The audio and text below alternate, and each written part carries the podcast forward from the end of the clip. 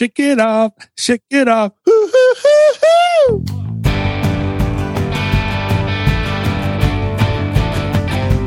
Hello. Hello, John Roderick.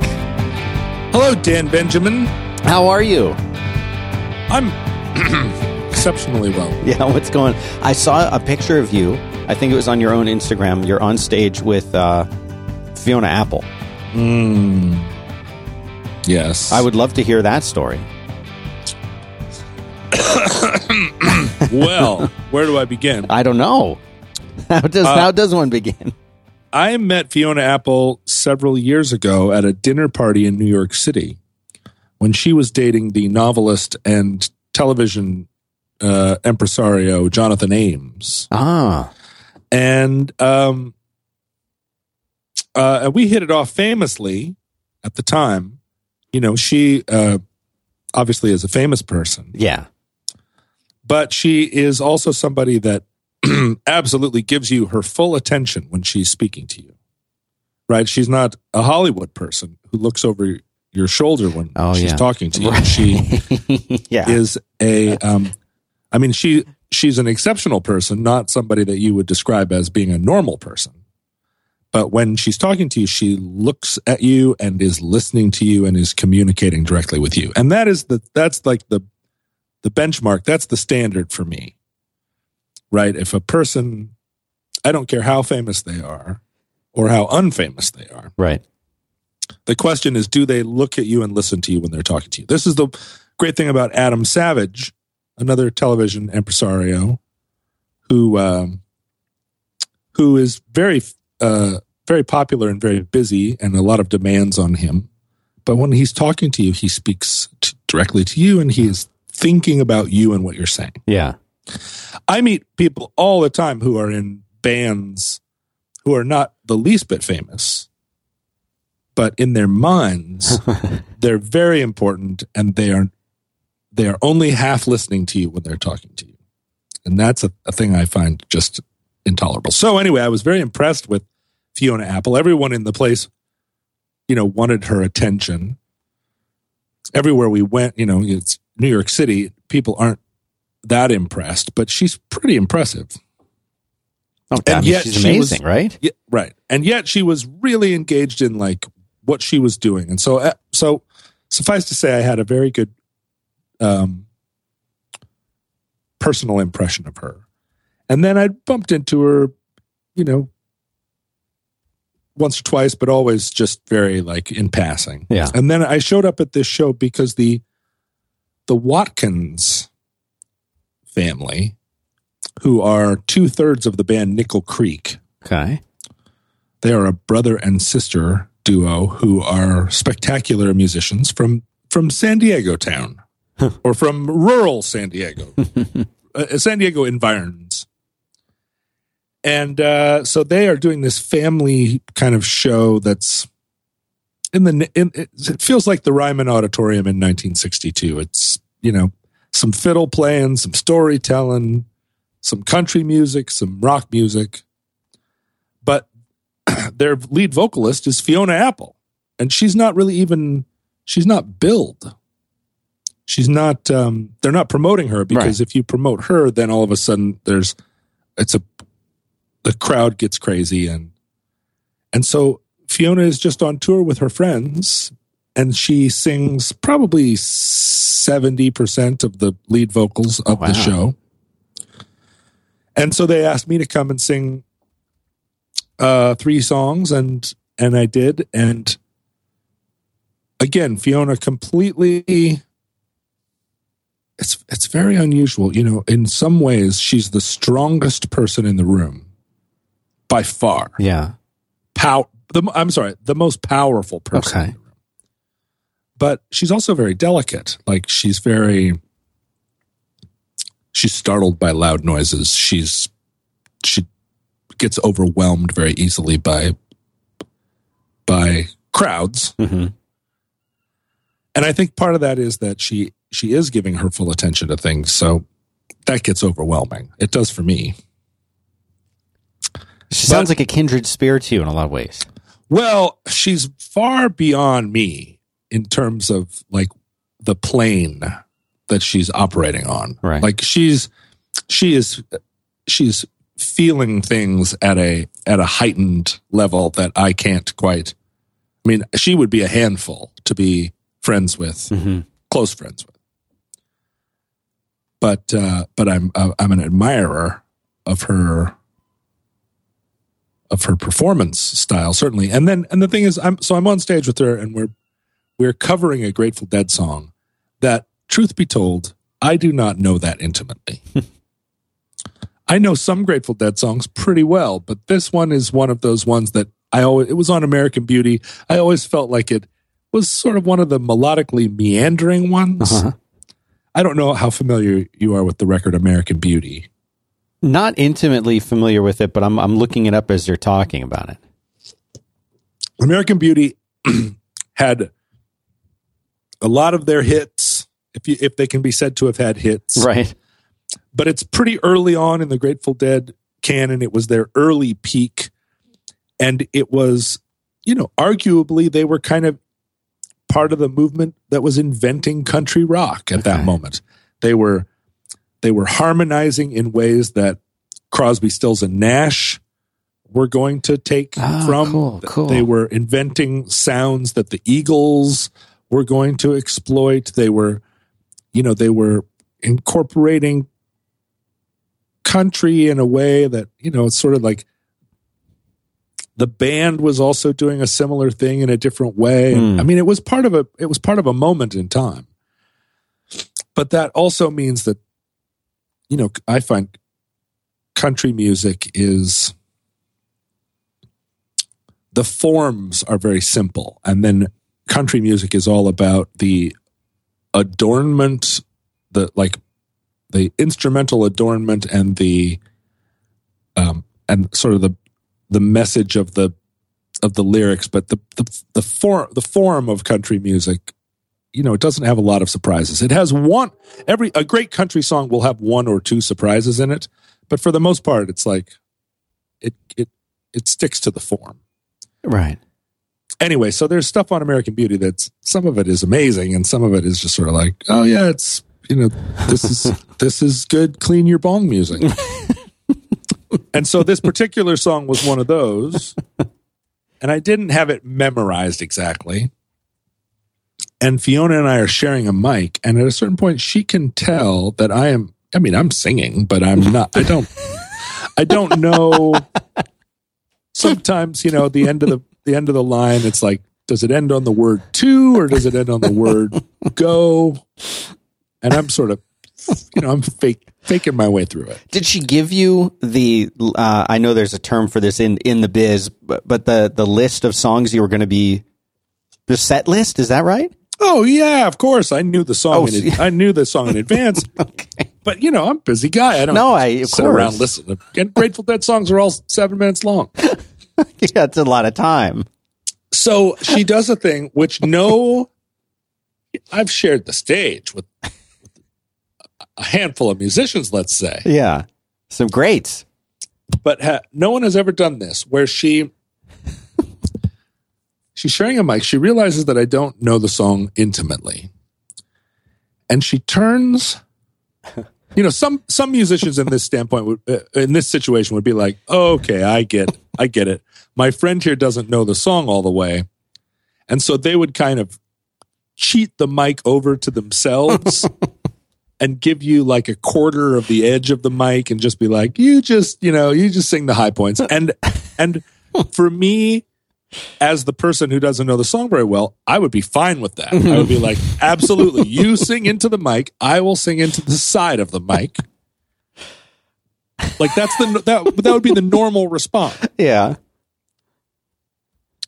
but she turns toward me on the stage already very unusual b- move puts the mic directly between us makes like laser beam eye contact and proceeds to sing the song to me in a way where you have you know you do have the ability on stage to be within a you know a couple of milliseconds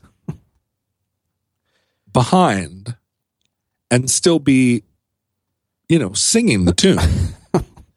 And so she's singing it to me and kind of not exaggeratedly, but very much like using the power of energy to communicate with a big smile on her face, communicating the song to me in real time. So suddenly I am singing the lyrics because the lyrics are being channeled through me by the, her by her like intensity.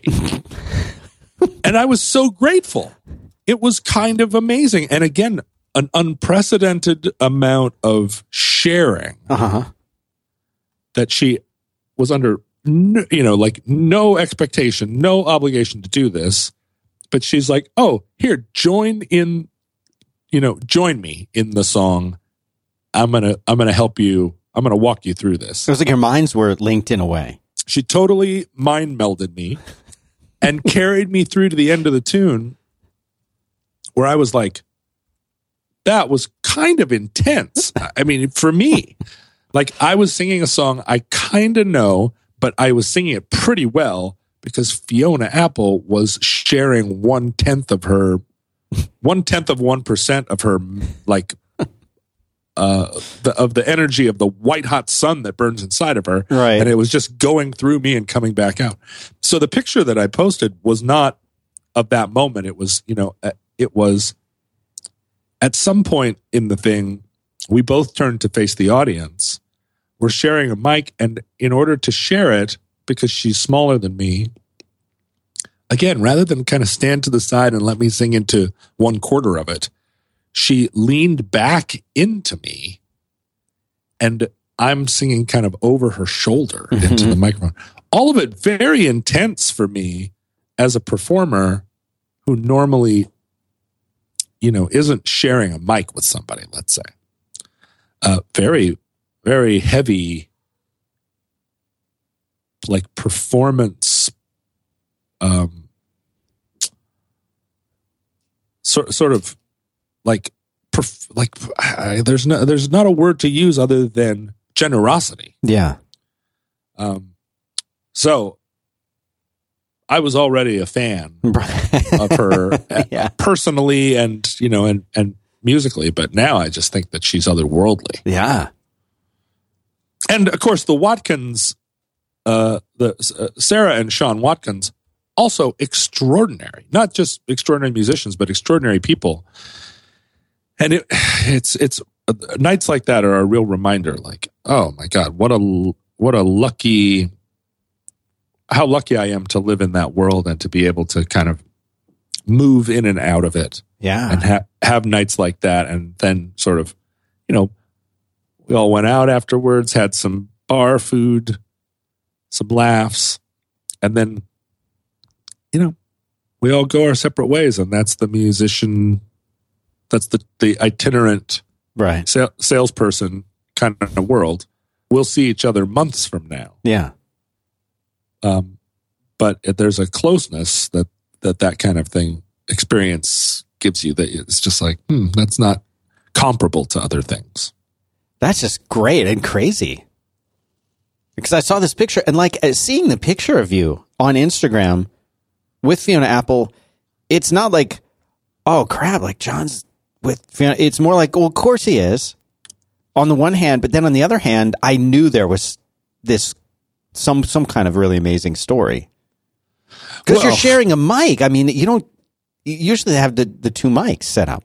Yeah sure you'd be you'd, but you know the thing is we were sharing a mic because there were also there were nine other people on stage all of them like also in their own right Like a prairie home companion kind of. Yeah, and stage. and ev- everybody up there, incredible performer, eh, not just great musician on one instrument, but I, I'm pretty confident everyone on the stage could have played every instrument on the stage. Oh man.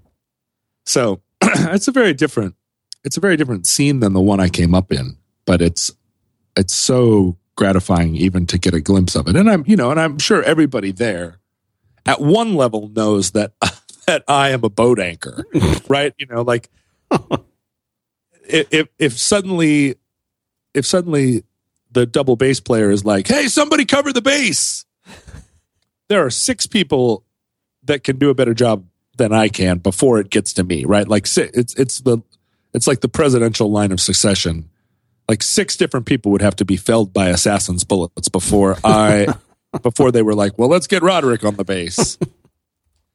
and I have been a professional bass player, so you know I'm not. It's not that I can't do it, but boy, there there's a there's a level of of of skill of accomplishment in that crowd that um, the indie rock crowd we measure accomplishment on a very different scale. Yeah. Well, this is still though has to be a highlight for you.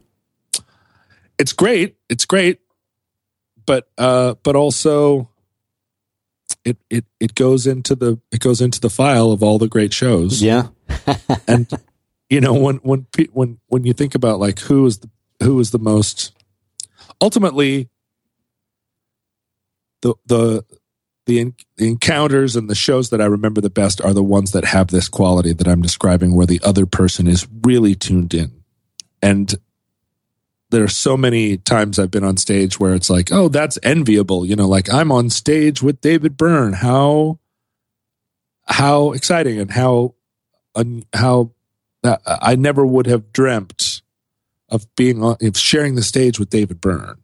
Yeah. Um, you know, David Byrne didn't really give me any energy one way or the other. Hmm. He was he was focused on on a point on the horizon, and and um, and so I I only mention it because that's an example of a thing that I probably should have it on my Pinterest somewhere. Uh-huh. I should have I should have pin, pinned it, but right. I but I didn't because because I've I've been on stage with a lot of people, and most of it is sort of like, yeah, that was fun.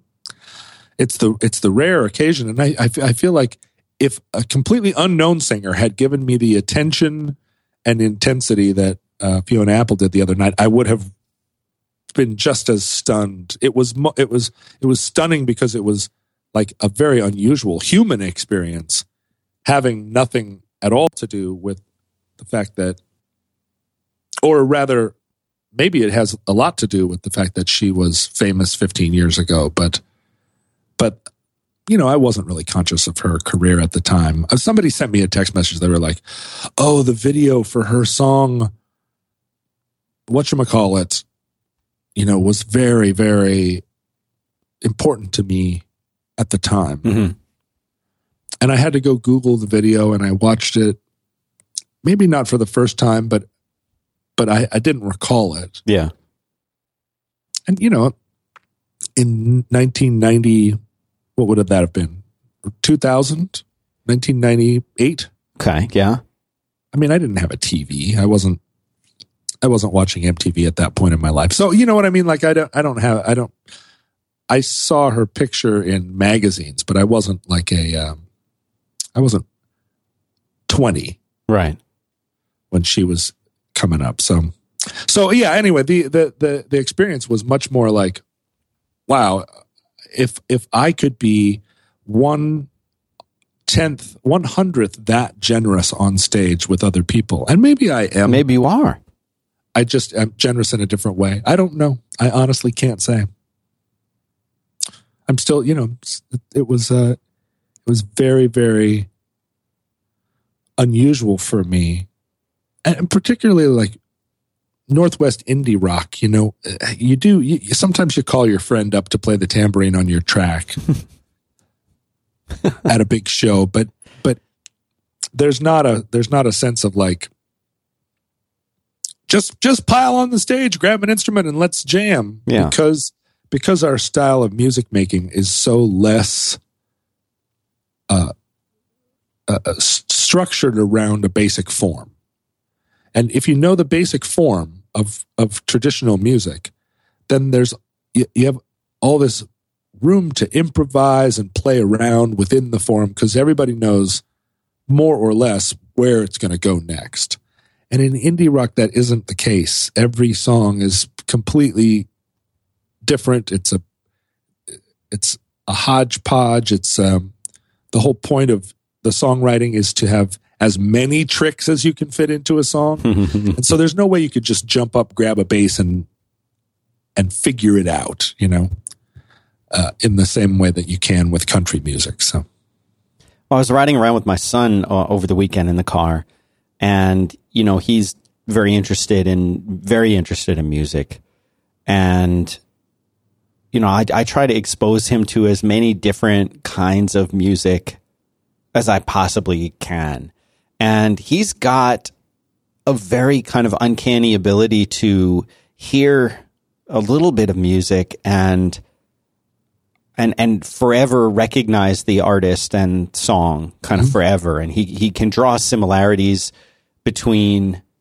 not just genres of music but like he was able to the you know I played Nirvana for him quite a bit and then I remember the first time I played Foo Fighters for him he said this sounds so much like Nirvana is it Nirvana I said well kind of and you know so I try I try to bring you know that that kind of something new every week. I'll bring something new, and I played him a couple of your songs a while ago, but now uh, that you know we've been doing the show, I feel like part of my preparation for the show is to listen to as much of your music as possible, as often as possible.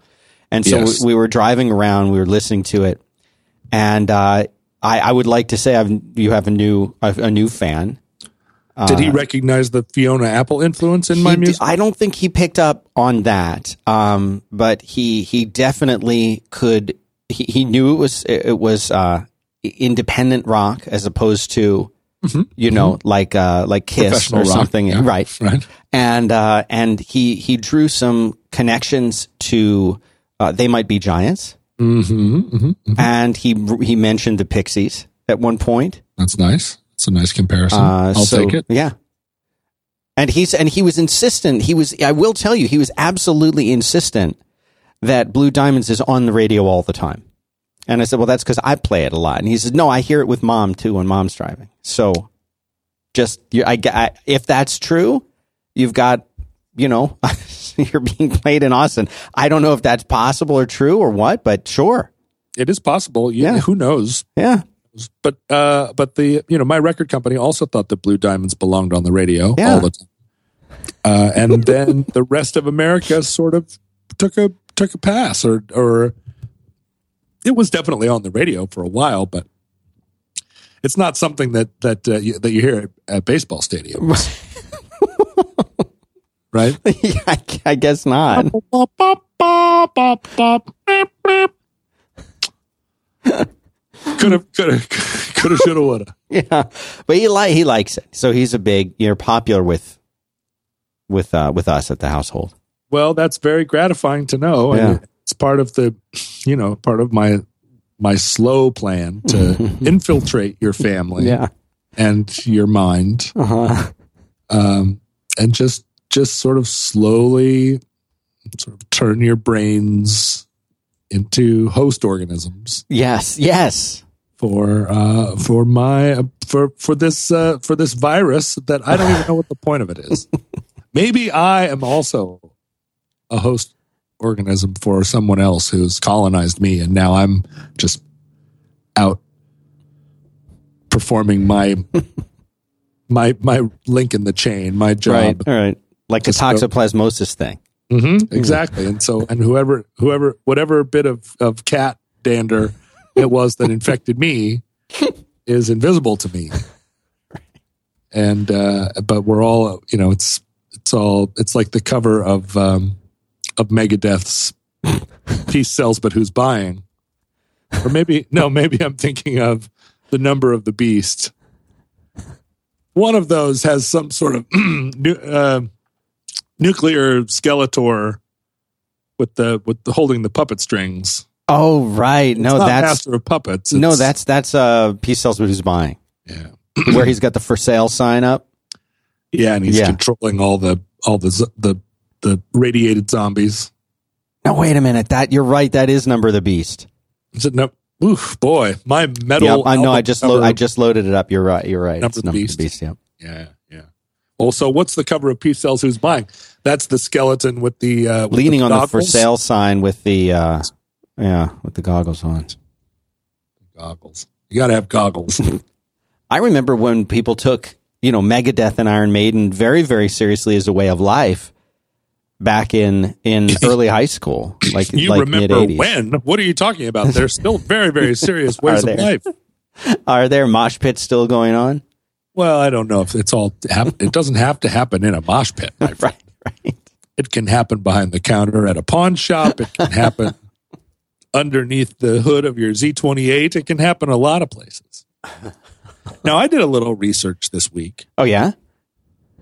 Yeah, I went and I I read uh, I read the Wikipedias for all of the five by fives. Oh wow. I did some five by five network research because I want to and and and by the way, happen to notice that this show is not listed as one of the current shows on five by five network. No, it, I don't know what. Um, who? It's all right. It's all right. No, I don't know who controls the Wikipedia. No, it's got to be some. It has to be done independently. right. I can't. do has it. to be independent research. but I went and I learned all these things. I learned about John Syracuse. Yeah. I learned about Marco Armand. Arment. Uh huh. Armand. I'm all right from the the I French. you've had a lot of shows, yeah. and some of them have gone. You know, Mike Hurley, Right. Brett Terpstra. I've talked to some of these people, Sure, Brett. You did a lot of interviews with Brett. and they were all um, they were all five by five programs. Yeah, they all they all started there for the most part. Yeah, and some Every of those podcast started on five five at one point. so. I think. Yeah.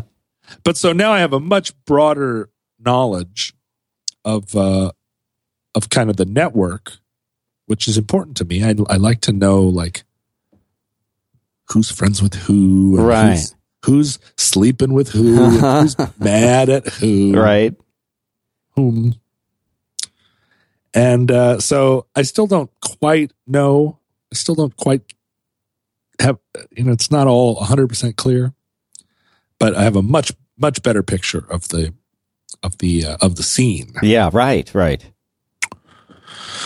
So what, so all those shows that, you know, all the shows on the list of like five by five shows that aren't currently being produced, like, There's a What- lot that that that for one reason or another that you know they ran their course or some How are still you- going. And, you want to stay out of that boneyard. Like, how, what does a, what does a podcaster do to make sure that he doesn't like wander over into the into the death zone?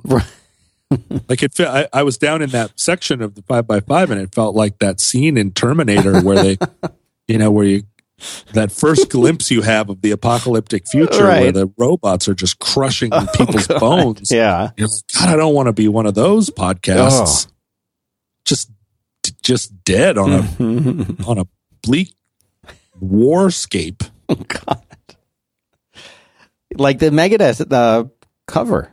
telling you, it's all it's, Album all art. of a piece. It's all of a piece. Yeah. I want to stay. I want to stay alive. Is it one of these things where, when Dan Benjamin says, "Come with me if you want to live," Oh right. just grab his hand and don't look back? yeah. Well, so are you kind of asking uh like why some shows keep going and why other ones end? Well, I'm not sure. I want to know. No, I I, I think it Uh, feels like information that's dangerous to have.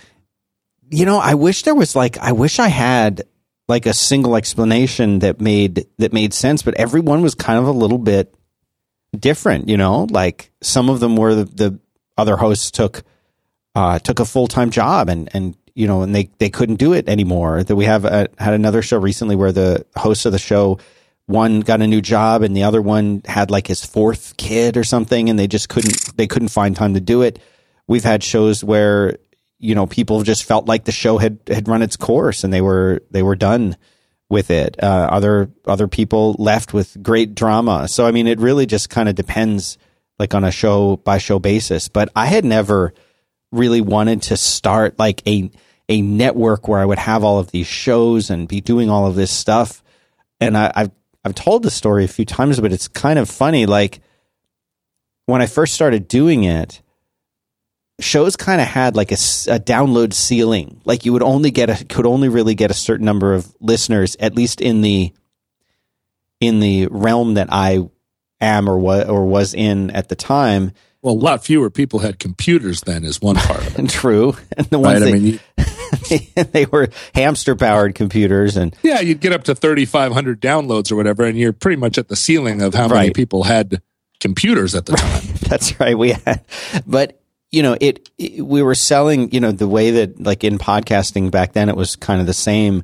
It's kind of more so now this way, but back then, you know, we were selling the shows pretty much based on the number of listeners that we had, and those were measured in in the number of unique downloads for each episode. So if a show, if I was able to start a show and maybe get it to 10,000 downloads or 5,000 downloads or 50,000, whatever the number might have been, and it wasn't usually 50, that, that there would kind of be that ceiling for the audience. But meanwhile, like this is uh, still, but back then too was how I paid my bills. And if I wanted to make enough to pay the mortgage on the house that Is we it, bought, it- is it how you pay your automobiles? ev- everything. Really? Yeah, it has been since 2009. And doing it full time, you know, like I had had a real job and then I had gone to start my own thing and you know, so how how will I pay the bills? Well, if I can't get more listeners to show A and show B, they're both sort of capped out or like they're adding listeners but they're adding them by one a week or a 100 a week. That's not enough to make a, a real dent in the mortgage payment. But I could start a new show and then the new show would get another five to 10,000 listeners. I can go and sell that one and then I can sell it for more. And that's kind of why I sort of spawned so many shows. I'm always sort of envious of people like who, who, who are, you know, have one show that's just like a huge success and they only have to do the one thing.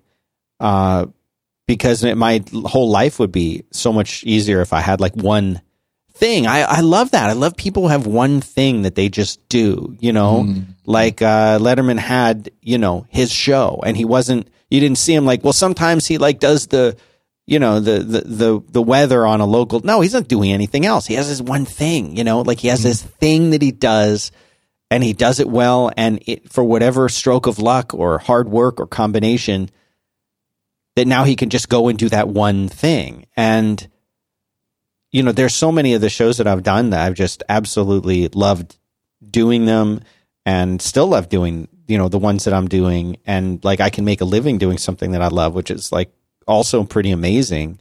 But I still love that, that, that concept of doing like, I, I have, a, I have this show, you know, and that, mm-hmm. that show is the thing that I do that makes like, I'm not trying to sort of scramble to say, well, this show isn't doing great, but this other one is doing better. And how do we do more? You know, it's, and like, this isn't what I, like, I didn't get a degree in broadcasting or anything like that. Like I have an English degree. So Oh, a degree in broadcasting would just slow you down. I, you're, you're probably right. But um, are were you conscious at any one point that that every time you started a new podcast and you got five thousand new listeners, that those were just the same five thousand people that were listening to the last podcast, and now you were taxing their available time and Right. energy, and so there are those five thousand core people that now have to listen to like eleven teen podcasts, and it definitely was that way for a while. and they're like, "Stop, Dan Benjamin, no more podcasts," and then you're like, "I have a new podcast." Oh no, I'm not going to see my kids. No, I think you're describing like 2009 through 2011 or 12, actually, because like You'll we, find that I do that a lot. yeah. but we had, you know, but now, like one of the things I love about the shows that I'm doing now is that they really, really are so different. You know, like they're really different, and the people that I get to do shows with, like you and uh, and and some of our other mutual friends, like it's it's so much fun because they are so so different from one another. Whereas there was a long time where I, it seemed like every show that I did, although I was doing it with a different co-host on the show, like we really talked about m- many of the same things, and most Which was basically Apple. like It was right, and, Apple. and how to get your printer to work, right? I mean, it was yeah, that's it right. was it was talking about Apple, but like specifically, like what what what drop down menu is it where I can where I can change the font, right, like fonts right? and keyboards and you know Keyboards. Yeah, So, Uh, so a lot of that has changed too, right? Because Apple has made it impossible to make any modifications. It, it just it comes out of the box. There's one big button. You push it, and then that button, then then that button, you know, splits off into two buttons. It's all up on the cloud. that's right. Right. you don't you don't have any choices anymore. No. it's all owned by it's all owned by Apple. Apple and Google are fighting over the bones of every single thing that you put out on the internet. You don't have any choice anymore. So what is there to podcast about? Well, stuff like this. Yeah. And talk about talk about real life. Talking about real life, that's fucking right. I know it. That's right. That's what this podcast should have been called. Real life. We, Real we can change it. No, no, no. I like road work. It, it you- the thing about road work is that it, it suggests all this possibility. Yeah. Road work. Self What does that improvement and what does that even mean? Like, like road, whoa, road work. It could it could mean a lot of things. It could mean that Dan Benjamin and John Roderick go on tour to people's let's places. go on tour. Let's go on the road. Take the show on the road. Take the show on the road, show up places, just show up at malls, do like 20 minutes of just straight up no holds barred bare knuckle podcasting. yeah. right there by the fountain in the center of the mall while all the kids are just like breakdancing and freaking out with the excitement then we're just we just pack it up and just drive out into the you know into the um, smoke colored sunset and we just leave those people in the town you know and there, there's Just always wanting going to be more. yeah, that's right. There's going to be like some preacher in every town that's like, no podcasting. podcasting just leads to sex and violence. And we're going to Yeah. be like, fuck you, man. Podcasting's where it's at. Yeah. And, you know, we'll have our hair all fucked up and, and I like this. I'm like, down with all this. Yeah, see? This is the future. It's not a bunch of talking about Macintoshes, No, it isn't. sitting around just wondering about about the latest apps. No, it's about talking about real life and breakdancing and real things. Yeah. Malls. Have you ever been? In, have you ever performed in a mall? Ha, ha, ha. I have performed. I got I got one better than that. I have performed at the opening of a mall, the grand opening Where was this? of the Westfield. It's so it wasn't it wasn't a brand new mall. It was an old mall that had been rehabilitated by the Westfield Mall Corporation. Westfield, New Jersey. No, I believe the Westfield Mall Super Company is maybe an Australian company. It's some company that owns and brands malls everywhere. Oh wow! And so in Seattle, we had Northgate Oh look at this. and we had South Center. Those were the two old malls, Northgate and South Center. And Westfield came in and bought South Center and completely rebuilt it and made it into a shiny, shiny, brassy. I mean, I'm sure they would describe it as an upscale mall, I'm looking at pictures of it. It's got a Duke's uh, Chowder House. Duke's Chowder House. It's got a. Is that a Joey's? There's a Joey's. The the Joey's. It's li- literally, and this is the thing I don't understand. People will pull up Valet Park and stand behind a velvet rope to get into Joey's, which is a restaurant in a mall. and the Duke's Chowder House. I mean, that's twenty four dollar entrees there. That's not. It's not just get. It's not a Chipotle. Right. It's a. It's like a place where you go on prom night or you take your uncle when he's in from out of town. And I, I would not personally take a visiting out of town guest to a restaurant in a mall, even if it had a separate outside entrance. It offers a casual, laid back atmosphere where comfort, great drinks, and scrumptious food all come together. it's true. it's absolutely true. And, um, you know, it is a chowder house, so you can get like halibut tacos. It's not, it's not limited to like just pork tacos. You can get right. you can get fish in anything.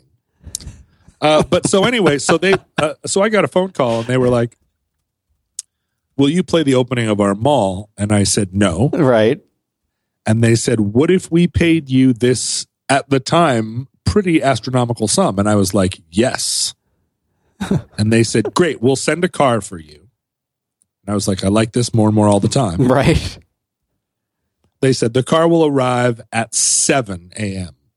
or maybe 6 a.m. It was something where I was just like, what? This changes everything. No amount of money you pay me. But they were like, you know, too bad you already said yes. And so a car arrived I got in it. I went down to the mall. It was the crack of dawn. Mm-hmm. There was a stage set up in front of the main entrance out outside. And already 2 hours before the mall was scheduled to open, there were 8,000 people. Oh my gosh. And I looked out and was like, what are you?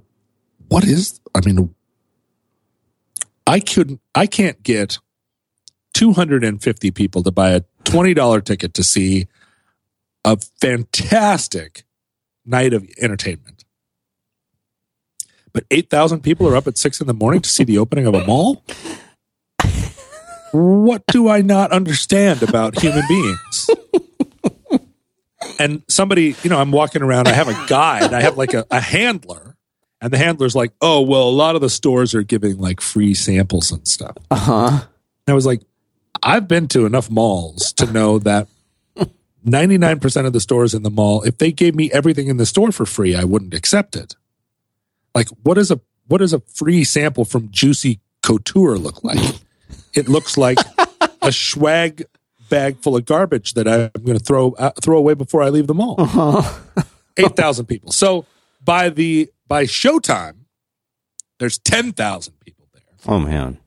and along the along the rope line at the front of the stage there's somebody from the food network that's apparently very famous there's a juggler on stilts. There's somebody from america's next top model. They're all like down there working the rope line. The governor of the state of washington is there. And then they say to me like okay i mean there's no sound check. There's no preparation of any kind. And then they're like okay you're on. And i walk up on the stage with my guitar i look out at this sea of people and then i look down and i realize there are no monitors on the stage and i turn to the guy who's helping me plug my my cable in and i say there are no monitors and he's like oh yeah that's right there aren't any and I said, There aren't any at all. And he's like, Nope. As he's leaving. How how important is that to a stage performer? Uh, well, in a situation like this where you are being amplified through a giant speaker column that is pointed away from you across a huge parking lot, um, it's fairly important that you have some way of monitoring what you're doing. And what it turned out was that the sound from the speaker column went across the the parking lot, which is probably a hundred acres, across the street, and it hit the wall of the Target and Joseph A. Banks men's store in the neighboring mall. And then the sound was reflected back to me at about a 2.1 second delay. Oh, that will mess with you. Uh, so, you know, I was like, hello, how's everybody? Hello, how's everybody? I was like, oh shit. I can't even say, I can't even banter into this microphone because future me, mm-hmm. two seconds in the future me, is yelling at me from across the parking lot it, it, with this reflected like echo. So I start to play my songs, which none of the 10,000 people has ever heard. Mm-hmm. They have no context for why I'm here. You know, Jonathan Coulton tells a story about playing his IKEA song at the opening of an IKEA. Nobody there knew him, but they at least understood he had a song about IKEA. Uh-huh. I did not have a song about a mall, and none of my songs can be repurposed to be about a mall. So I played, you know, five songs, which is kind of what I thought the deal was. And I looked over at the sound man after song number five, and I was like, "Are we, you know, are we good here?" And he gave me the international sign for "stretch it out," Oh, which is which is what? which is you you take the, your two hands in front of your body and you pull apart as though you're pulling a piece of saltwater taffy. Like you, and you do that over and over like put your hands together Right. squeeze down and then pull apart like a piece of salt, saltwater taffy. But the taffy in this illustration is actually time. Stretch it out. Stretch it out which means you know keep going which means we're waiting for the governor to arrive or we're waiting for the big moment.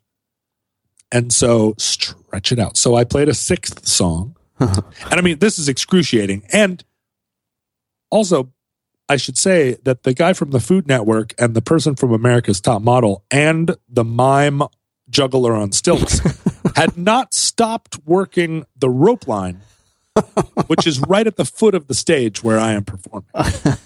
So the only people that I could possibly have a personal connection with, which are the people in the first four rows of the crowd that I can see, they are all focused on like Gordon Ramsay Right. or whoever it is that's out there handing out uh, like pigs in a blanket off of a tray. And so I'm not able to connect with them, and I'm certainly not connecting with the other 9,000 people who are just there to get, um, you know, to get a gift bag from from a place that sells uh, uh, glitter or I don't know what what I don't I don't even know what kind of stores go in a mall. Uh, scented candles or something. So I look over at the guy after the sixth song and I'm like, "Come on, can we be done here? You guys said like five five or six songs. I've I've met that requirement." He's like, "Stretch it out." Oh man. And so I go, I pl- end up playing an entire, like, what feels like an eternity, eight songs, 10 songs. I don't know. It felt like forever. It felt like I was roasting on a spit. And then during my last song, behind me, on the giant wall of the front of the mall, the Cirque du Soleil aerial acrobatic squad in conjunction with the team from China who had never performed in America before doing an aerialist ribbon dance all rappelled down the front of the mall and hung upside down spinning around like um you know like some sort of insect You've got to be kidding. spinning their cocoons Oh my god. and you know and the entire time i mean honestly i'm i'm up there going like what am i doing here and no amount of money can can ever repay me for this bad decision and then i finish the the last song the guy goes okay you're done i bump into the governor on my way off the stage. She comes up and says, I now declare this mall open. and 9,000 people like, like rush into the mall. And then the mall is like alive. Finally, it's been, it's been inhabited by the corpuscles that make up its limbic system. And they're all moving around and getting teriyaki and buying sweatpants and and and eating at the rainforest cafe and and uh, and getting bedazzled and buying iPhone four covers. And I just I went down again I'm not kidding to the Duke's Chowder House because no one was getting chowder at eight o'clock in the morning hmm and I found a booth and I sat in the booth and I put my head down on the table in a, a- another international symbol, which is do not talk to me right now. Right. And I lay there in the Duke's Chowder House covered in flop sweat, signaling do not talk to me right now for a while. Before I got up and was like, all right, uh, uh, I'll take a look at this mall. What do you got in here? You guys got a uh, you got a place that sells uh, uh, remote control cars? And they did. And they did. 9 a.m. July 25 acoustic performance by Seattle-based musician John Roderick of the Long Winters will kick off the event, emceed by TV and radio personality Pat Cashman. Shoppers who are in line before 9:30 will receive a scratch-off ticket revealing a prize valued at $25 or more from various retailers. Woo, 25 bucks. So you're telling me it was at nine o'clock in the morning? That's what that's Boy, what the Kent reporter says. it seemed a lot earlier, uh, but you know, at that point in my life, nine a.m. might have seemed like six a.m. It definitely, it definitely was was early, but I'm embarrassed to, to learn that it was actually nine because that seems like a reasonable time. Well, you might have got you might have been there early, you know, to set up. yeah, but I wasn't there at six a.m. to set up for a nine o'clock show. There wasn't any sound check. It was just a. And Pat Cashman is one of those. I'm sure you have these uh, people in Austin and in in uh, Philadelphia, um, where they're like sort of a legendary local broadcaster, Oh yeah. Right? That that had Pat Cashman had been doing the drive time radio since the 50s or something. You know, somebody somebody that that all the all the people who are waiting in line at the mall, like maybe their grandparents knew who Pat Cashman was. Oh yeah. but looking at them, they absolutely were. I mean, every single one of those 8,000 to 10,000 people had some kind of lower back tattoo. right? Some of them were Celtic, you know, Celtic knots. Some of them said, you know, no entry or whatever. I don't, I, you know, there was like a whole variety of, but, uh, but pretty sure every single person had. Well, I'm, as I look at the grand opening schedule here, after you, I mean, there there are speeches. There's a celebrity stylist, uh, Robert Verdi. Uh-huh. I'm glad that this is documented on the internet, and I'm glad that you are doing this research. Yeah, no, uh, there was children's entertainment and events at the New Kids uh, Play Space. There's a wine tasting from Oh. three to seven p.m. And see, I was gone by then. And then at, at 10, 10.30 a.m., why this is listed as an adjunct, I'm not sure, but Nordstrom stylists will offer fall fashion tips at Joey's Grill and Lounge. Tapas will be served. oh, what do you know? I'm kind of sorry I missed that. I know. Uh, the tapas fall fashion tips. Well, anyway, you were you were covered in the paper. Anyway, I think that's yeah. So just the exposure alone was worth the experience. Is there any kind of like halo effect from that? Like, do you do you notice sales go up? Or are you getting on the radio? Is anything like that happen as a result of this, or is it just you just get paid and you get to go? It is absolutely just that you get paid and you get to go. uh, in my experience, and this is what's very, very confusing about show business, and it may be true from from where you stand. Also, your your uh, small, strange corridor off the main hall of show business, but the idea of exposure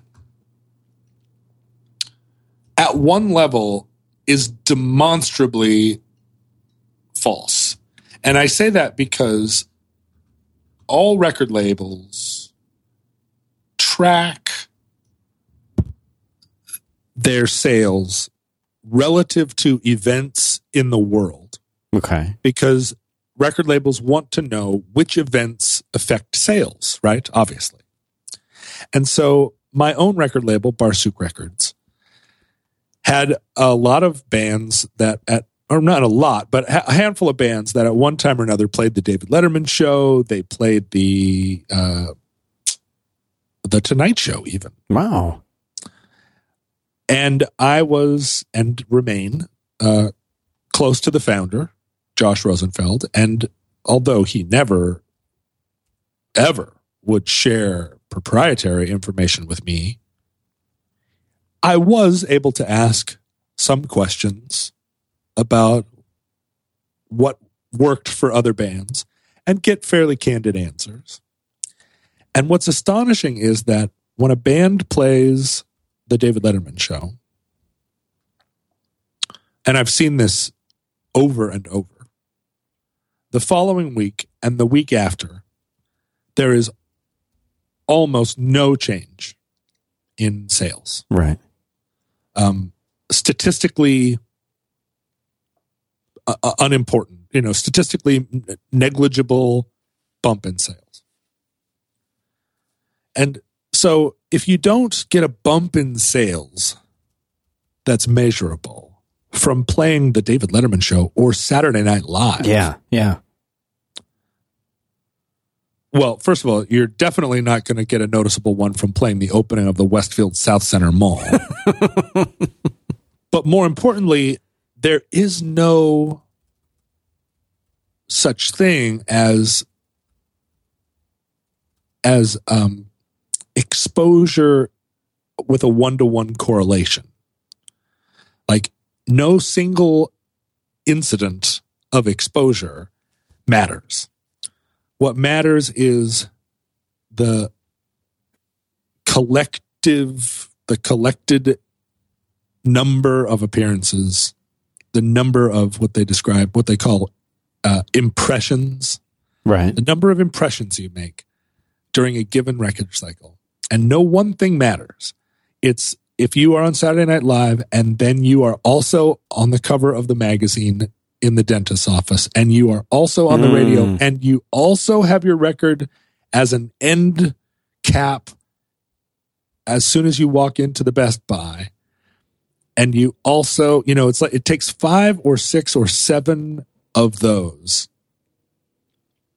all working in concert to cause the average consumer to say, huh, I've heard of those guys. Interesting. Maybe I should make the investment in this thing.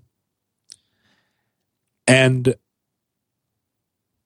so that kind of orchestrated, like mega push, and, I- and and you see it happen all the time. Like I had heard, I had heard of Taylor Swift's "Shake It Off" for weeks and weeks and weeks, and there was a part of me that actively resisted ever hearing Taylor Swift "Shake It Off." You know, I did not want to hear it. I didn't want to know about it. But it was everywhere. It pervaded. And there was controversy and there was critical uh, disagreement. And finally, and I don't, uh, you never remember what the thing is that pushes you over the edge. I finally was like, all right, I'll listen to Taylor Swift's Shake It Off. and I finally succumbed. And then I was like, oh, that's a pretty good jam. Right. Shake it off. Yeah. Shake it off. Like, yeah, all right. Now I'm on board. Now I am part of the the Taylor Swift Shake It Off movement. But if you know, if that had petered out before I'd arrived at that at that like, all right, fine. Hmm. If if the you know, if the thing had run its course, um I never would have heard it or or by the time I heard it I would have formed some opinion like, well, that's kind of over, isn't it? Mhm. Um, and that's what's astonishing about about show business. It's just like if for your record to be a hit, you need to connect with the average schmo, and to connect with that schmo, you need to speak schmo first of all, Mhm. and and just pummel them from all sides. But that's Uh, what it always seems like those things happen organically in a way. But you're saying no, right? How does it happen? What ha- what happens to make that? Like, is there like really good PR people pulling strings, like the Illuminati or something? uh, it costs millions of dollars is what normally happens. Yeah. I mean, it's a combination, right? The PR people are important, they have to have money budgeted to run a really good campaign. And it has to, the music has to be good enough that it, on first listen, oh, it has to do two things. On first listen, it has to not appall you, Right. and it can even appall you somewhat as long as it has the second characteristic, which is that it is memorable. Right. So if it's totally appalling, but it's really memorable, you know, that works too. It can be kind of memorable, but if it's totally not appalling, you know what I mean? Like the, the two have to interact with each other, appalling and memorable. But it doesn't have to be great. It just has to, you know, it has to fall somewhere on that spectrum. And then you just, you pour money at it and sure every once in a while there's something that's that's um that's so good that it surprises you, but but a long time before it ever got to surprise you, it surprised some publicist somewhere who was like, you know what, I'm going to work this extra hard Yeah. because I believe. Do you remember the first time you heard Eminem's uh, first single? Uh, I'm prob. I mean, I think so. I couldn't tell you where I was, like with the shuttle disaster or something, but You, is that right? yeah, should Eminem I? just kind of snuck into your. No, I mean I remember it. I just don't remember. Like, oh yeah, I was sitting in the front of my, you know, Honda Civic, and it was uh, no, I, I can't, I can't recall that. Should I? Is that uh, is that bad? Is it that was it that big of a de- of a deal? in my own case. in my own case, I like you'll tell your kids one day. I remember the first case, I Eminem song, was- right where I, was, sitting. sitting in the front seat of my Honda Civic. I was parked in a rural area, listening to uh, listening to the radio, and Slim Shady Yeah, I knew it was Slim Shady, but came on the radio, and like I had that that completely like it doesn't happen very often, but I had that that bizarre experience where you you know where I pulled over to the side of the road and was like, "What the fuck is this?" in a good way or a bad way. In an absolutely good way, Okay. and I had no idea of the ethnicity of the performer, and so listen to it, listen to Slim Shady the first time, picturing that he was a black performer. hmm and was like, "This is unlike uh, any." I did not see this next development in rap music coming, and it is electrifying. Um, and that's an example of a thing where I'm sure when that reached the desk of some publicist, hmm that they said, "Oh, I can work this record." Right. But a long time before it reached the desk of that publicist, publicist, it had already reached the ears of a little guy you might have heard of named Dr. Dre, hmm who was already like, you know, pulling all his strings. So it's not it's not like any of those those megastars really just kind of come out of nowhere and on the uh, you know and they're selling their record out of the trunk of their car and then all Right. of a sudden they're a monster. I mean, Yeah. no, it's it's um, you know it's a massive system, and uh, and if there was an easy way to do it, people would do it all the time. There's no easy way to do it, and there's no easy way to. I mean, "Shake It Off" does have to be a great song too, for it to be that ubiquitous. Yeah. No long winter song ever passed the test of like, and I'm not sure whether it was that they. I think it. I think long winter songs are not appalling, but they're also just not that instantly memorable. You know, they're not. You don't walk away from the first listen of a long winter song, and you're already singing it. You know. Well, I don't know. I, I mean, I think that everybody's different. Like their musical tastes are different. And my Wrong. my kid was humming your song later in the day, and he wanted to hear it twice. Yeah, he was humming it. He was, you know, he, mm, no, hum.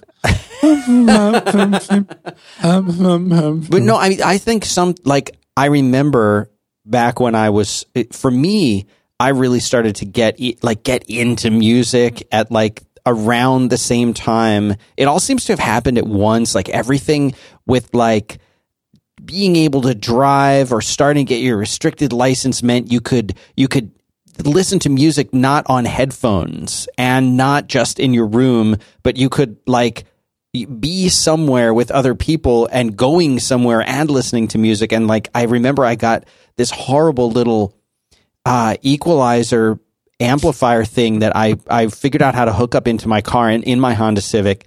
And it was like I, you screwed it onto the bottom of your dashboard, and it. I blew out all the speakers in my car twice. To after I replaced them, I blew them out again.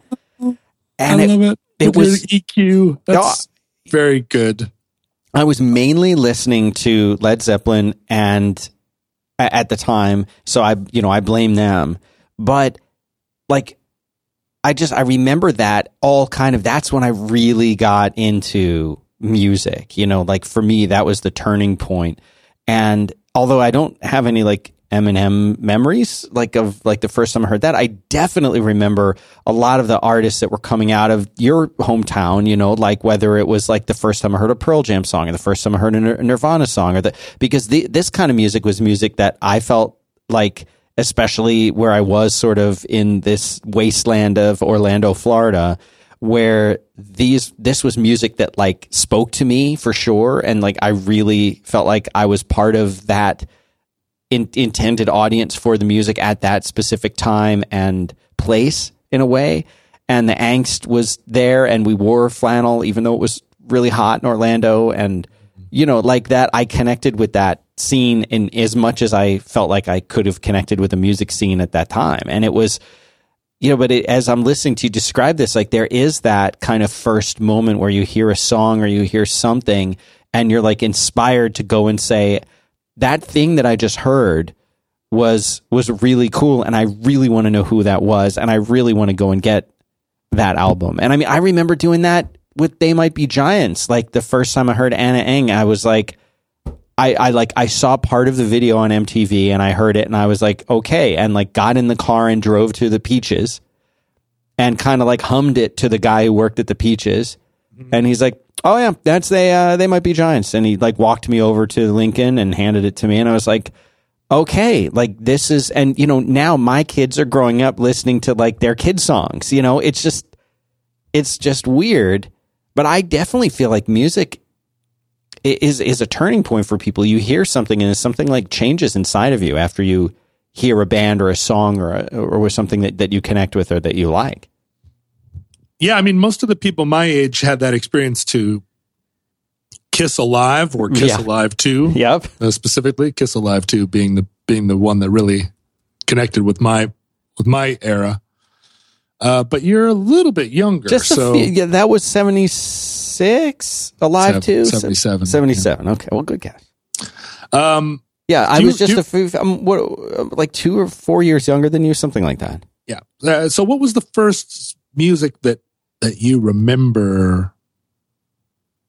Um, like before you had a car, before you were 16 and part of a thing, but what was the first music that connected with you as a child? Oh, absolutely. With, without a doubt. I mean, I had heard a lot of music up to this point, but when I heard Devo's Freedom of Choice, oh. 1980, I'll Hello. always remember it. For me, it was like, oh my God, they're singing to me specifically. This is my music. It sounds like music should sound.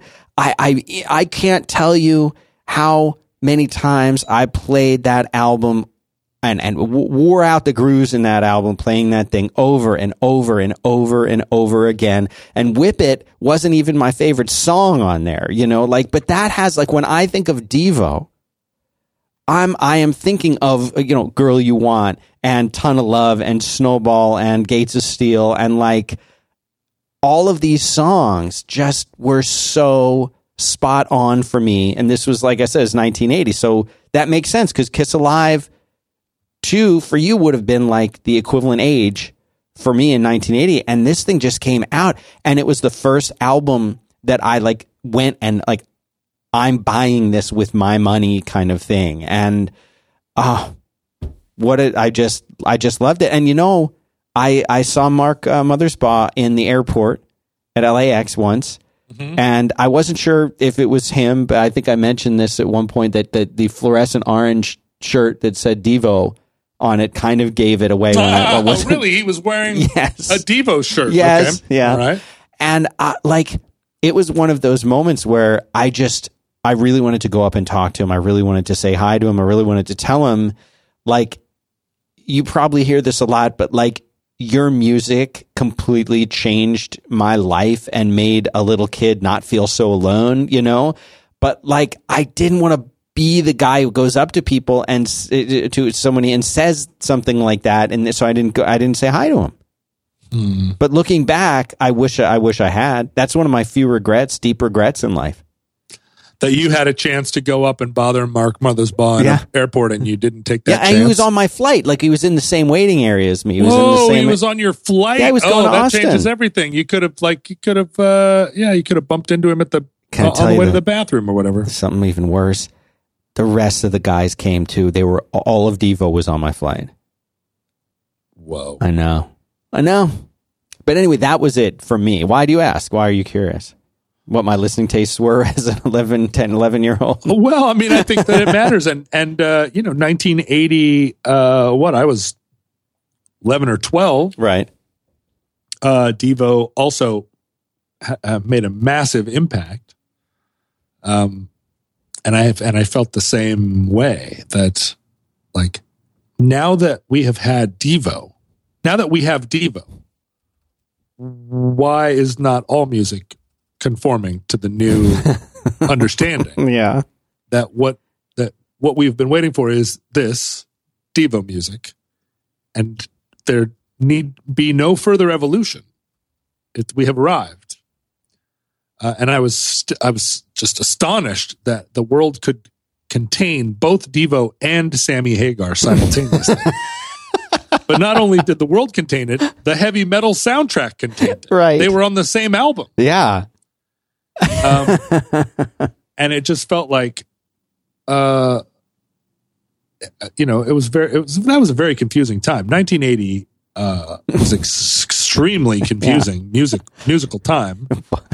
Um you know the the uh like stadium rockers who were supposedly supposed uh, who were supposed to have been killed off by punk rock were not killed off by punk rock. Mhm. and they were all still i mean foreigner 4 came out right around then or right after right after then but then punk rock was also there and new wave was happening and disco was still around Yeah. Still kicking around. and the nine to five Dolly Parton soundtrack and all that sort of country and western pop, Right. Kenny Kenny Rogers, that was all happening. Uh, what was a what was a young person supposed to do? And um, you know, all you could do was just listen to everything and be confused. But what the, the music that I was listening to when I got my driver's license was a very small, weird subset of music. Right about the time I got my driver's license, I was listening to Canadian rock, Triumph, Rush, Zebra, See, um, a lot of a lot of uh, sort of met, metal, not metal, big, weird Canadian stadium rock like, that that just doesn't have Fastway. I mean, I don't even know if Fastway are Canadian. They're probably not, but it was a, it was a strange little moment in the mid 1980s that produced this strange sort of brief Aldo Nova driven um you know little little bit rockier than the Greg Kihn band so Billy Squier. It's Oh, yeah. it's hard to hard to exactly know what to call it. Pop, pop, not metal, pop hard rock. I Yeah. guess. yeah. Um, really, I was super into Triumph, and uh, and then all of that got swept away by the Scorpions, who came in and just revolutionized music Yeah. with their German pop metal, uh, which you know completely oh game changer. If you were going to stand at a party like wet with beer and sing sing music out loud with your friends, Mhm. there's really nothing nothing better than the Scorpions. um, but of course that the center couldn't hold right? You can't you can't be a lifelong scorpions fan Oh, and yeah, expect expect to like interact with other people.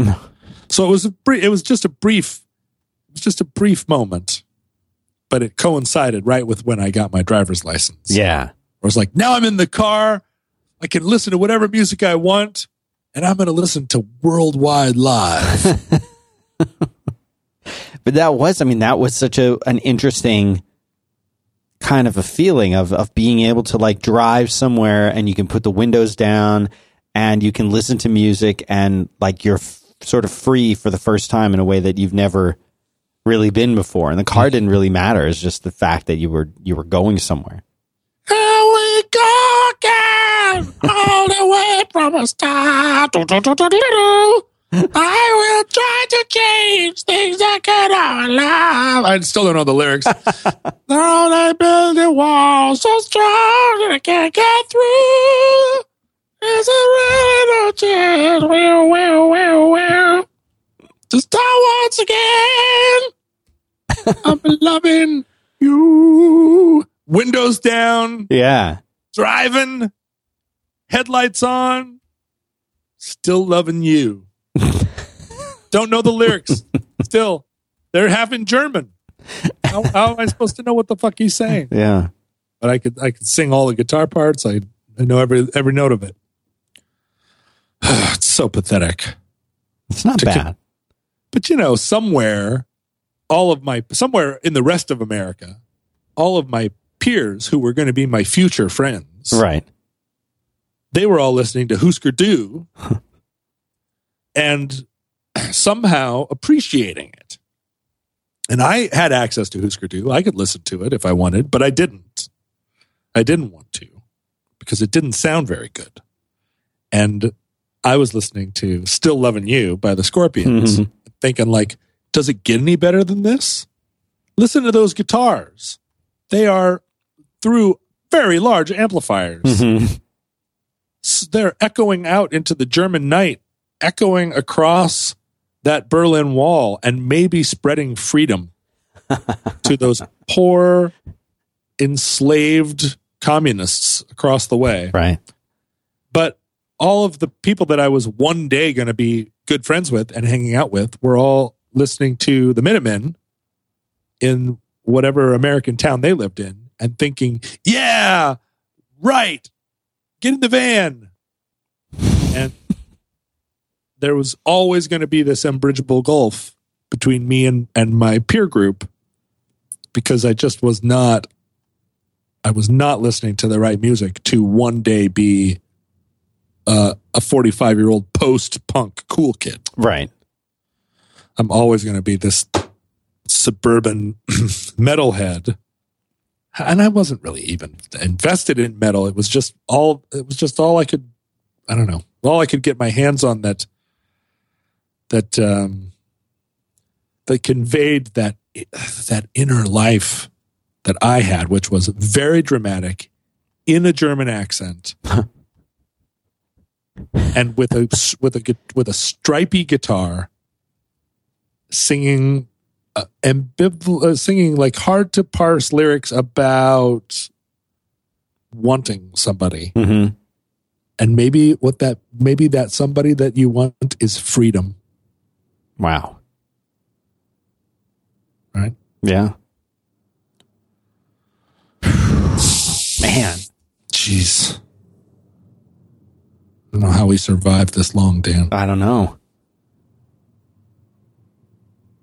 It's heavy stuff. Yep, but thank God for podcasting. Yeah, seriously. because now these memories don't have to be like tears and rain. They can be like diamonds on the soles of your shoes. Oh God. I'd say that was in that was uh, early high school for me. That album. Is that right? Yeah, that was like ninth ninth grade. Um, we used to li- we used to listen to uh, used to be allowed to bring our headphones in, and I would listen to that in my drafting class. You could listen to music in your high school? Oh, Just see, drafting, just drafting. See, that right there is the generation gap between you and me. Oh yeah. Well, you didn't Because- take drafting classes. But there's no way you could have put headphones on. Yeah, because you're School. working on your you're working on your vellum. You've got your uh you know, you have your assignment and it started out for the first I think 8 weeks of class we just drew different kinds of isometric uh, isometric projections of screws. And he would put the the you know tell you this page eight, you're going to draw that, and so you would have to study it and then draw it, and the whole class was just silence. So that at some point they allowed you to bring headphones, and the whole class was just silent, and you could sit there and uh, and draw your uh, your screw. You you are you are not listening to me, Dan. You're saying that there was no drafting class in your high school? I'm saying absolutely there was a drafting class, but what you listened to was the professor's transistor radio Oh, playing excerpts from the classical station. oh. Uh, headphones were a brand new technology, portable Walkman. I remember my first Walkman, oh yeah, and it was right about 1980, yeah. and it was regarded by adults as as a as like a a like an insidious form of of um, a, a- like a new kind of rebellion, a uh, uh, like an insurrection. They they did not want you to have headphones on because if you had headphones on, you were not l- able to listen to them. So no, they were banned. They were banned in the whole school. You couldn't have Oh them. man. So leave them in your locker. my parents thought those things were the best. They made me be quiet for a little while, and I I was always encouraged to wear them and then listen to my songs. There, I, I think some of the hysteria had passed by that point. Yeah. you know, I was I, I was the first generation of kids that played video games, right? So the video games Right. were on the cover of Time magazine. Like, are they going to destroy our youth? are video games going? Are they, you know, are they turning our children into into uh, Manchurian candidates for for Japanese companies Right. who are mad about Pearl Harbor still? Uh huh. Like all of that stuff was really in the air. By the time you came along, You had was- cle you had paved the way for me a little bit. that's right. Yeah. We we had we had proved that yes, video games are destroying the youth, but there's nothing you can do about it. And yes, headphones are also destroying the youth, but there's nothing you can do about it. Yeah. Like we we we were the test case for all of that stuff.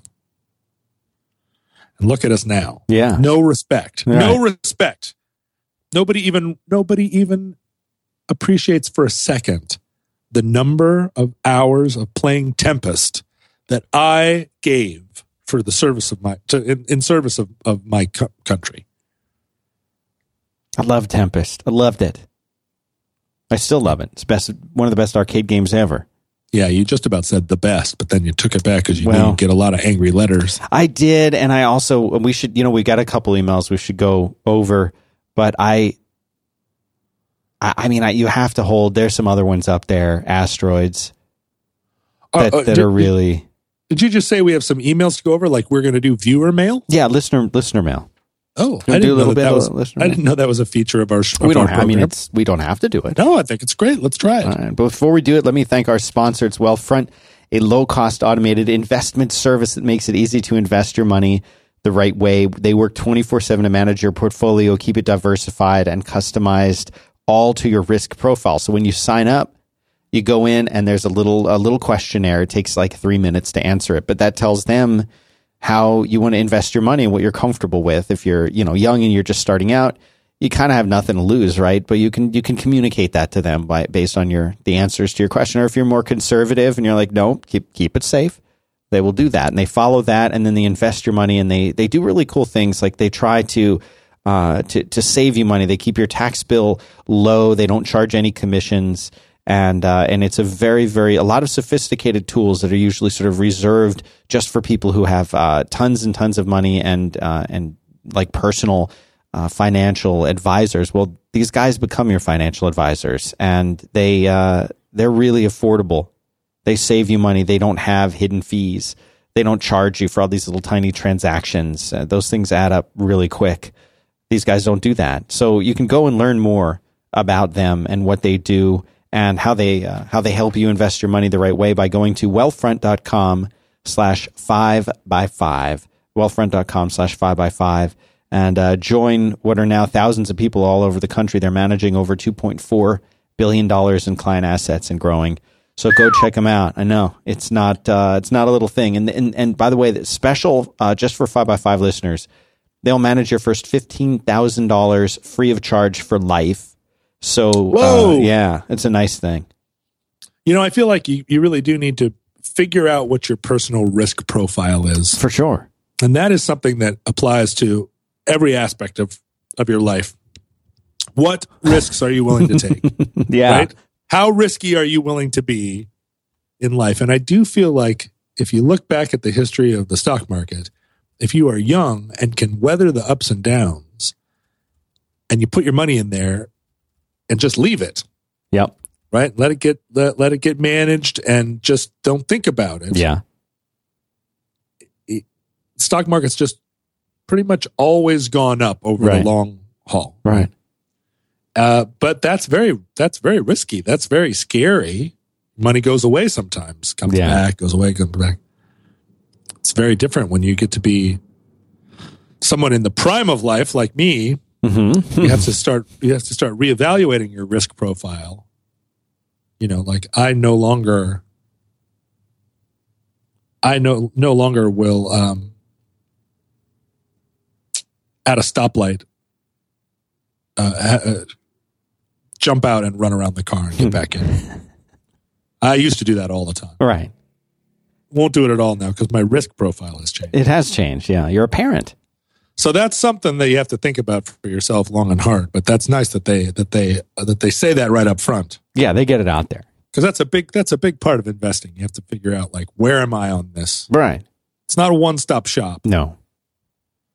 So go check it out, wealthfront.com slash 5 by 5 And uh, now I have to tell you that Wealthfront is an SEC registered investment advisor. Brokerage services are offered through Wealthfront Brokerage Corporation, member FINRA and SIPC. This is not a solicitation to buy or sell securities. Investing in securities involves risks, and there is the possibility of losing money.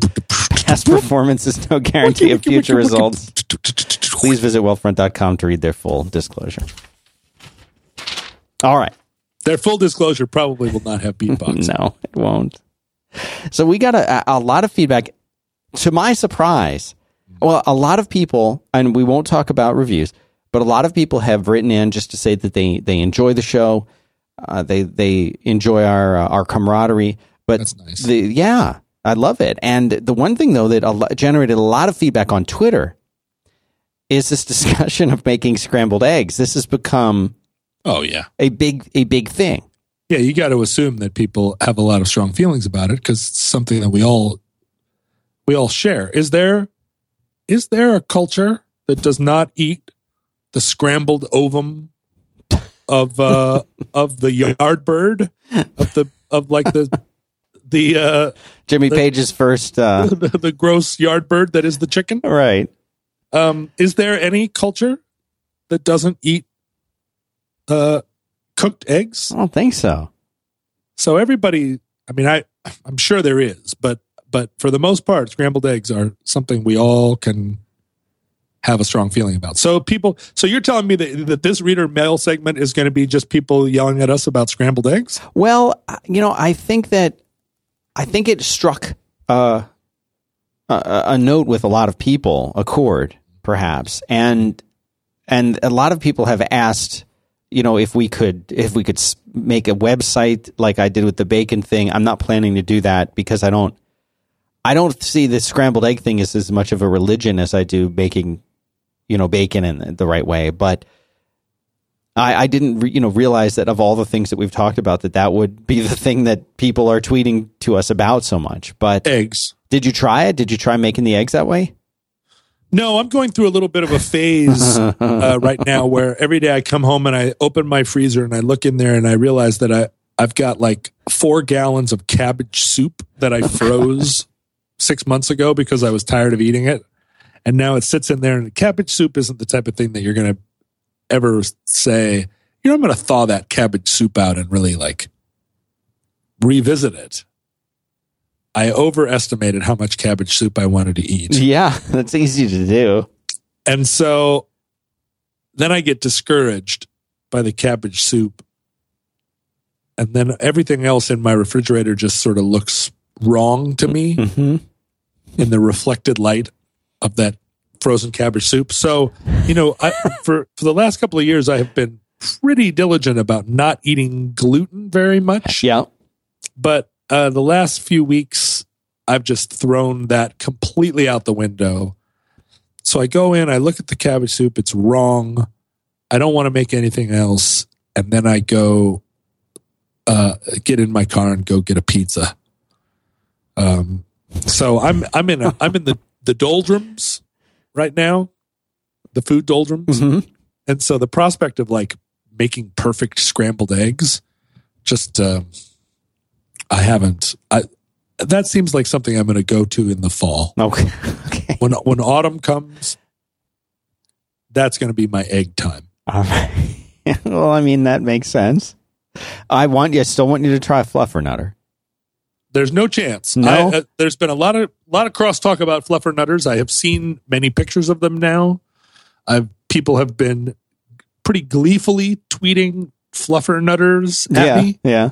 and they look so repulsive. No, They look like something. If it's I good. It's like a. It's kind of like a s'more. It's like the s'more's older brother.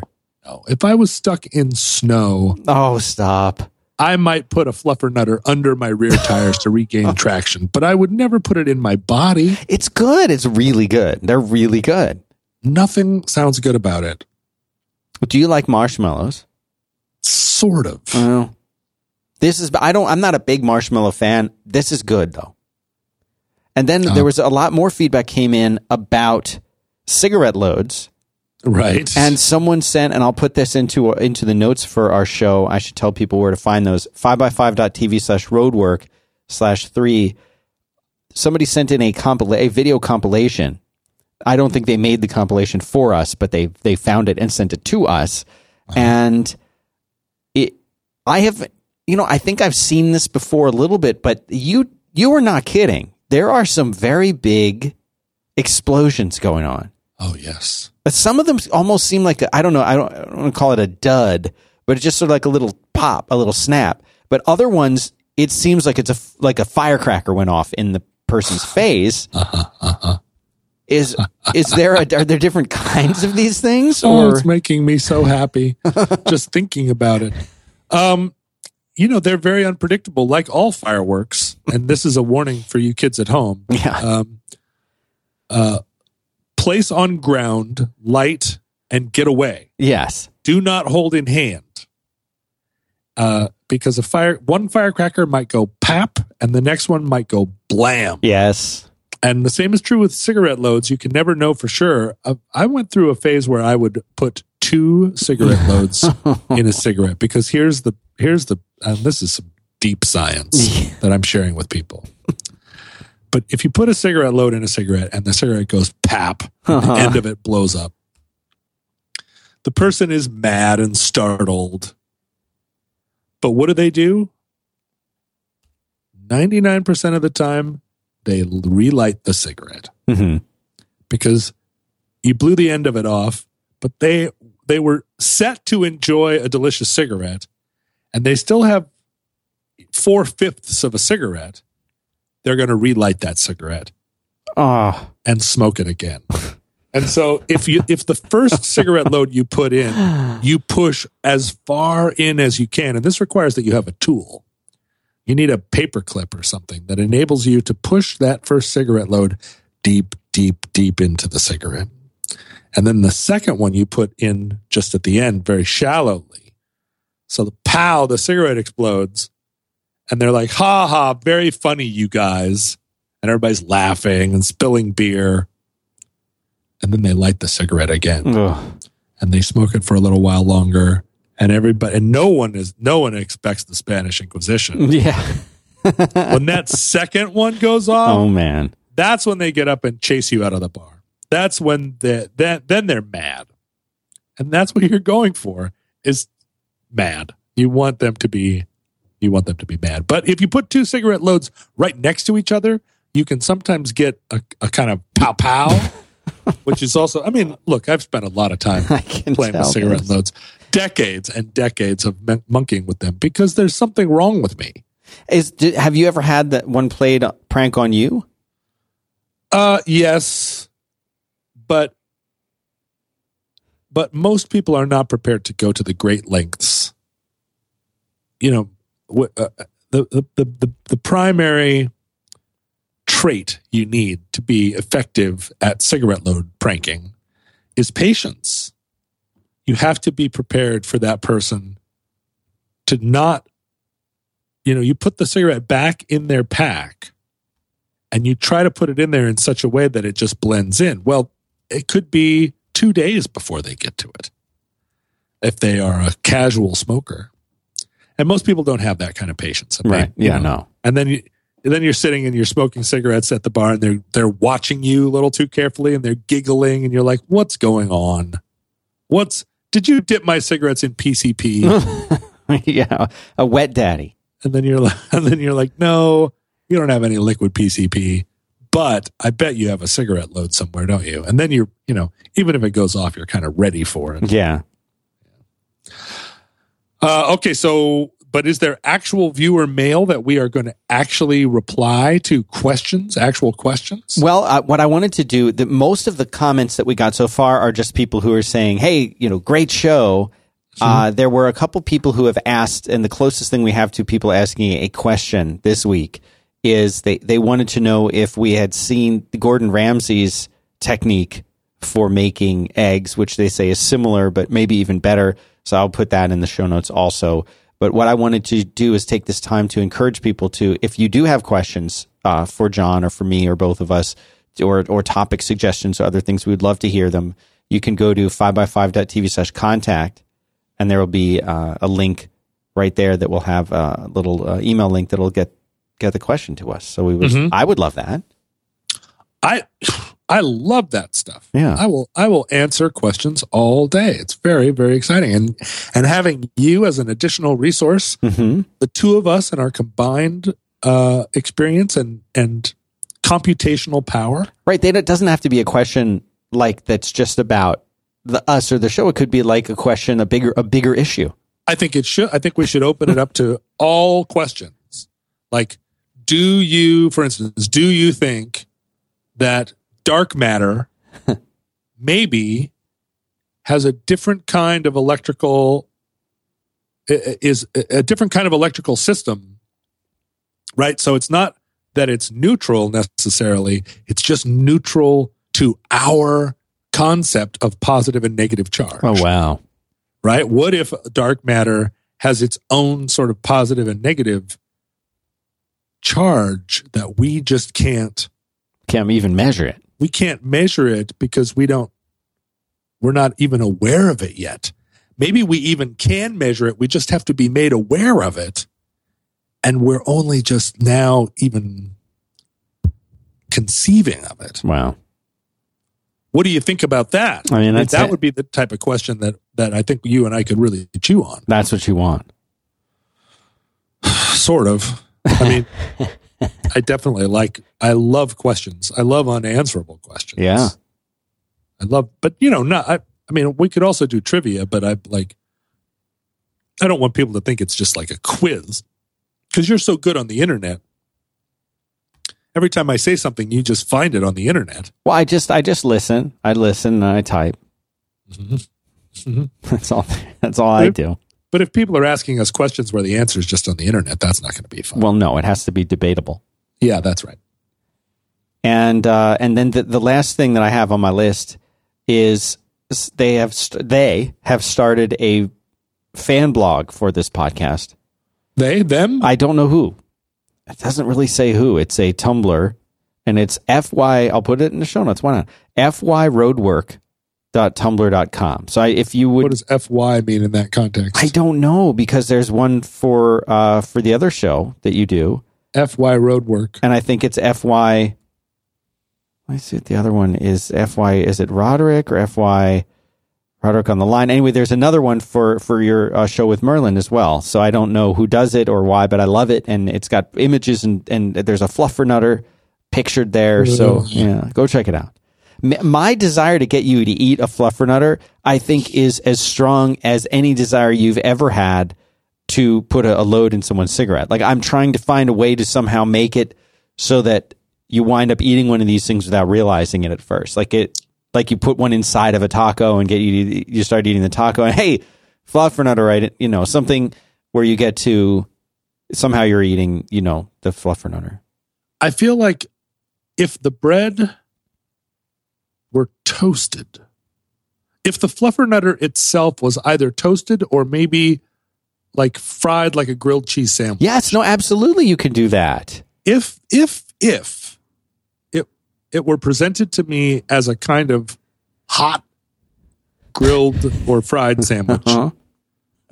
that that it, that might overcome my revulsion. I'm not saying you're gonna li- like it or even love it or want it again, but I feel like it's something you should try. Yeah. You know, like I ate live octopus in South Korea. I don't want that again, but I had No. it. You know what I mean? No, I've had Rocky Mountain oysters. I don't need to have those again. um, I see what you're saying, but but it's very unlikely unless someone hands me a hot fluffernutter on a plate. I am not going to seek one, and even if one comes to me on a plate, I may. It, it's a it's a 50-50 proposition whether or not. Because you know live octopus is something that you can't extrapolate really. It's Right. like, this is uh, either you eat it or you don't like chocolate covered grasshoppers. Right. but a fluffernutter i know what all of the components taste like. And so i can picture them assembled. Hmm I can picture the mouth feel hmm and it just feels like something that it just feels like prison food Well, But- I mean, I'm not going to argue that. I don't know if I can argue that. I mean, Philadelphia is prison like. in a way it used to be Yeah. All right. Well, let's just let's just hold that out there as, right. as a you know realm of possibility. All right. Well, let's uh let's end there. I'll I'll see you next week, John. Bye, Dan Benjamin.